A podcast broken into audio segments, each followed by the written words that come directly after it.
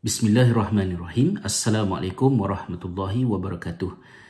Apa khabar sahabat-sahabat semua? Terima kasih kerana sekali lagi milih untuk bersama dengan saya, Hasrizal, di dalam vlog kita pada kali ini. Saya doakan semoga semuanya berada dalam keadaan baik dan sihat-sihat belaka.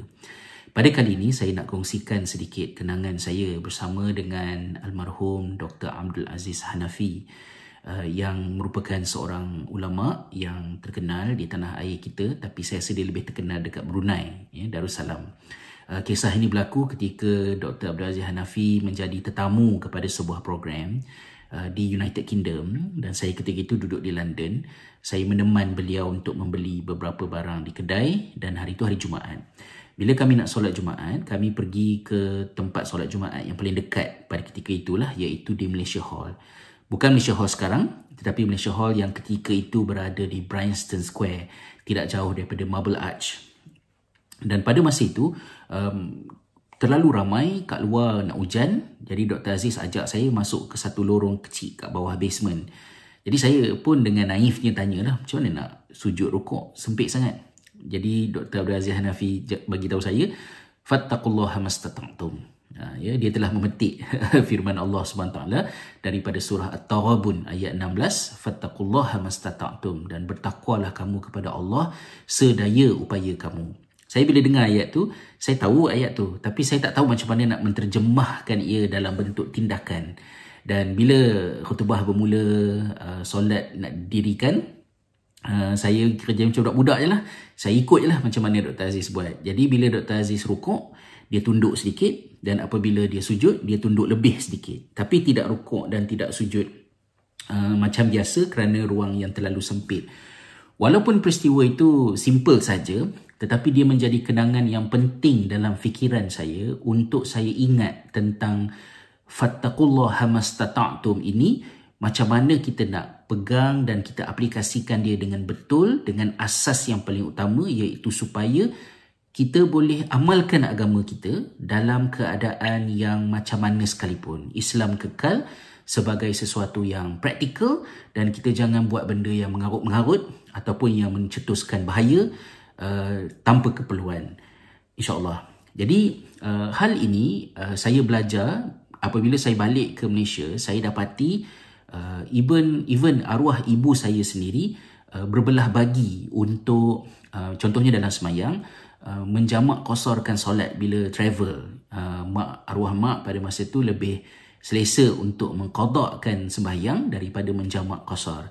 Dalam perbualan saya dengan mak dan juga dengan makcik-makcik, pakcik-pakcik dan lain-lain, saya dapati bahawa um, dalam hal yang seperti ini, ia tidak boleh diselesaikan hanya dengan memberitahu hukumnya apa, tetapi kita kena acknowledge, kita kena faham dan bantu aspek dilema, emosi uh, yang ada dalam diri mereka kerana kebiasaan sepanjang hayat semayang macam ni.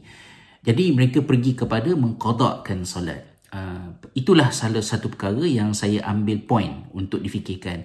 Kerana uh, mengkodakkan semayang ini adalah satu langkah yang sukar untuk menjadi satu bentuk pilihan. Maknanya it's difficult to plan untuk qada untuk untuk merancang untuk qada kerana qada ini hanya terjadi bila sesuatu berlaku. Ya kita terlupa kita pengsan uh, so kita qada tapi kalau kita plan untuk qada it's very difficult untuk fiqh itu membuka ruang bagi menjadikan qada itu sebagai pilihan. Sebaliknya cara yang lebih perlu kita terukai dan kita manfaatkan dengan sebaiknya adalah menjamakkan solat ya. Bukan mengqasar qasar ni kita pendekkan empat jadi dua. Ini uh, hanya peruntukannya untuk orang yang bermusafir. Itu topik lain. Tapi yang kali ini saya nak sentuhkan tentang menjamakkan sembahyang. Maknanya zuhur empat asar empat cuma zuhur dan asar tu dibuat bersama-sama dalam waktu zuhur ataupun dalam waktu asar. Jadi contohnya kalau macam kita nak pergi ke uh, town ya kita nak beli something ada satu urusan tertentu. Dan sukar sekali untuk kita nak solat dekat town. Uh, nak semayang dekat mana? Uh, mungkin ada tempat ruang terpulang tapi kalau keadaannya menggambarkan sukar untuk solat asar didirikan terutamanya pada musim sejuk dan kita semayang zuhur 4 asar 4 di rumah siap-siap sebelum kita keluar daripada rumah. Uh, begitu juga dengan maghrib dan isyak uh, jamak takhir. Bila balik ke rumah nanti dah dalam waktu uh, isyak kita semayang maghrib dan isyak 3 4 kan? Uh, jadi uh, pilihan ini juga penting untuk kita bekalkan uh, kepada anak-anak kita bila mereka pergi sekolah ya. Uh, seboleh-bolehnya elakkanlah daripada pilihannya adalah uh, qada ya kerana sukar ya kita nak justify. Tapi kita boleh jamak uh, balik rumah nanti semayang Zuhur 4 Asar 4 dekat rumah uh, ya? Ataupun di mana-mana lokasi yang munasabah.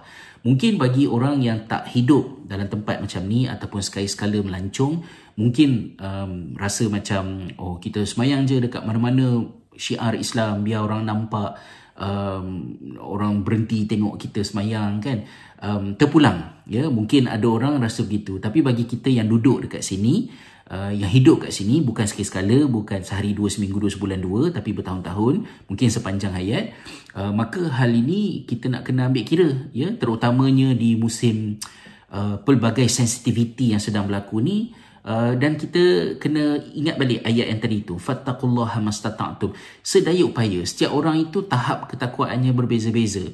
Dan takwa ini adalah currency kita dengan Allah. Bukannya untuk manusia nilai. So orang macam oh seorang yang semayang kat rumah tu iman lemah. Ha, ya, orang yang syiar semayang tengah-tengah jalan ke dekat kaki lima ke apakah ha, ini muslim yang lebih baik um, that's not for any other human to judge another human. Tapi ia adalah soal antara kita dengan Allah. Yang penting kita buat apa yang Allah perintahkan kepada kita dan tujuan solat itu adalah untuk mengekalkan kita dalam keadaan sentiasa ingat dan berhubung dengan Allah Subhanahu taala. Jadi uh, itulah salah satu daripada sebabnya mengapa hal ini kita perlu uh, teliti halusi. Kemudian yang keduanya uh, solat uh, position kita untuk solat Ha, ya, kalau kita boleh berdiri, kita boleh rukuk, sujud, buat Alhamdulillah. Tapi ada situasi-situasi tertentu, contohnya disebabkan oleh salji, keadaan persekitaran yang terlalu uh, membataskan daripada benda itu menjadi pilihan, maka jangan tak semayang. Itu yang paling penting. Kena solat. Tapi solat uh, duduk sahaja ke macam mana ke? Sila lakukan. Saya uh, pernah berada dalam situasi di platform kereta api salji yang sejuk semasa di Finland dulu uh, tak boleh tak mungkin saya nak sembahyang uh, berdiri rukuk sujud uh, maka pada masa itu saya pilih pilihan solat yang uh, menampakkan saya berdiri saya duduk tapi saya tak sujudlah ke atas senur kan? Saya cuma tunduk macam tu saja uh, dekat kerusi dekat uh, platform. Begitu juga pernah dekat Uh, kedai makan dan macam-macam lagi situasi uh, yang lain. Bagi mereka yang berada di office, kubikel. Saya juga pernah berada di dalam uh, satu uh, conference kecil yang tak ada ruang untuk keluar ya untuk jalan dipakai. Maka saya solat duduk sahaja uh, di tempat di mana saya berada pada masa itu menjadi satu-satunya makhluk Allah yang semayang uh, di lokasi berkenaan.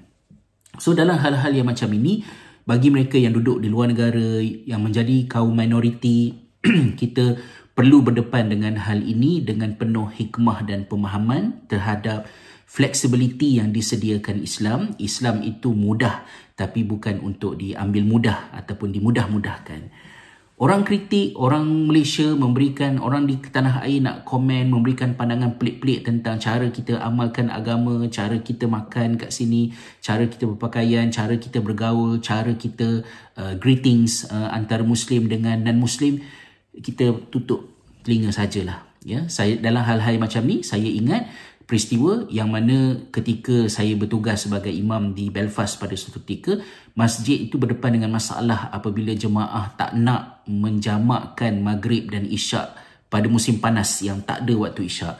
Saya pun pening pada masa tersebut sampai ada jemaah yang buat kempen ya untuk menentang uh, kami uh, yang solat jamak maghrib dan isyak itu. Maka dalam satu peluang ketika saya berada di Jordan, saya berjumpa dengan Syekh Salah Abdul Fattah Al-Khalidi, seorang ulama besar lah ya, dekat Jordan. Saya tanya hal ini, apa pandangan Syekh? Jadi Syekh Salah uh, tanya kepada saya, dia kata dah ada fatwa ke hal ini? Saya kata dah ada daripada European Fatwa Council, ya, um, apa ni, uh, Majlis Iftak uh, Eropah. Siapa yang ada dalam tu? Jadi saya sebutlah beberapa orang, termasuklah pengurusinya, Syekh Yusuf Al-Qaradawi. Jadi Syekh Solah kata kalau macam tu uh, basically-nya Syekh Solah kata dia tidak ada jawapan. dia tidak mahu memberi apa-apa pandangan tentang hal ini. Dia kata kamu balik ke tempat kamu, beritahu kepada jemaah masjid kamu supaya menghormati fatwa yang telah dikeluarkan oleh ulama yang berada di sana uh, dan ikut apa yang mereka sarankan dan dia tidak ada hak untuk berkata apa-apa. Itu akhlak dia. Saya tahu Syekh Solah ilmunya kalau dia nak syarahkan benda ni soalan saya tu boleh berjam-jam dia nak syarahkan.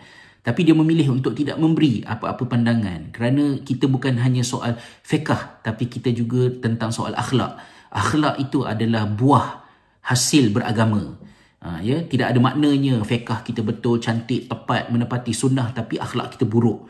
Ha, ya, jadi dalam hal yang macam ni, uh, kalau misalnya kita berdepan dengan kritikan, komen yang menyakitkan hati yang dilontarkan oleh orang yang berada jauh 10,000 km daripada kita, kita tabahkan hati, kita pekakkan telinga dan kita ingat pesan Nabi wasallam, barang siapa yang beriman kepada Allah dan hari akhirat, yang ingat Allah, yang tahu consequences akhirat, ya, yang mengetahui tentang hal ini, berkatalah yang baik-baik ataupun diam saja.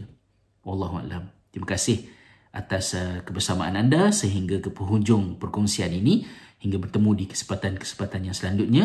Jangan lupa untuk tinggalkan komen anda, like dan subscribe uh, channel saya ini. Mudah-mudahan perkongsian kita berterusan di dalam manfaat dan di dalam kasih sayang Allah SWT. Terima kasih. Assalamualaikum warahmatullahi wabarakatuh.